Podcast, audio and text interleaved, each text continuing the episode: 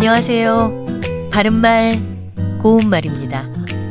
우리말 속담에 바늘구멍으로 황소바람 들어온다가 있습니다.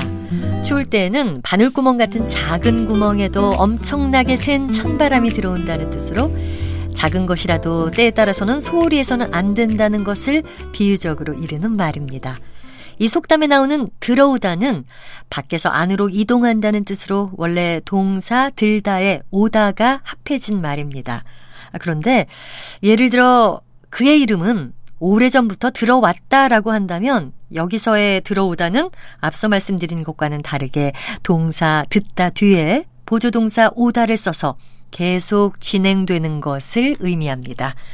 어, 비슷한 경우의 예로 걸어가다, 걸어앉다 같은 게 있습니다.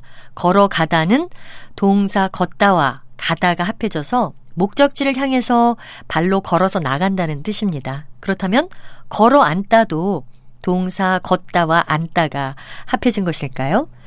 이 경우에는 동사 걸다에 앉다가 합해진 겁니다.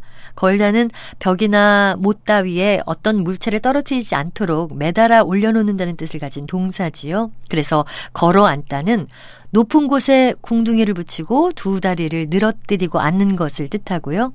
바위 위에 걸어 앉았다처럼 표현합니다. 이처럼 규칙 동사와 불규칙 동사의 활용형의 형태가 같아서 혼동하기 쉬운 것들도 있으니까요. 유의해서 사용하는 것이 좋겠습니다.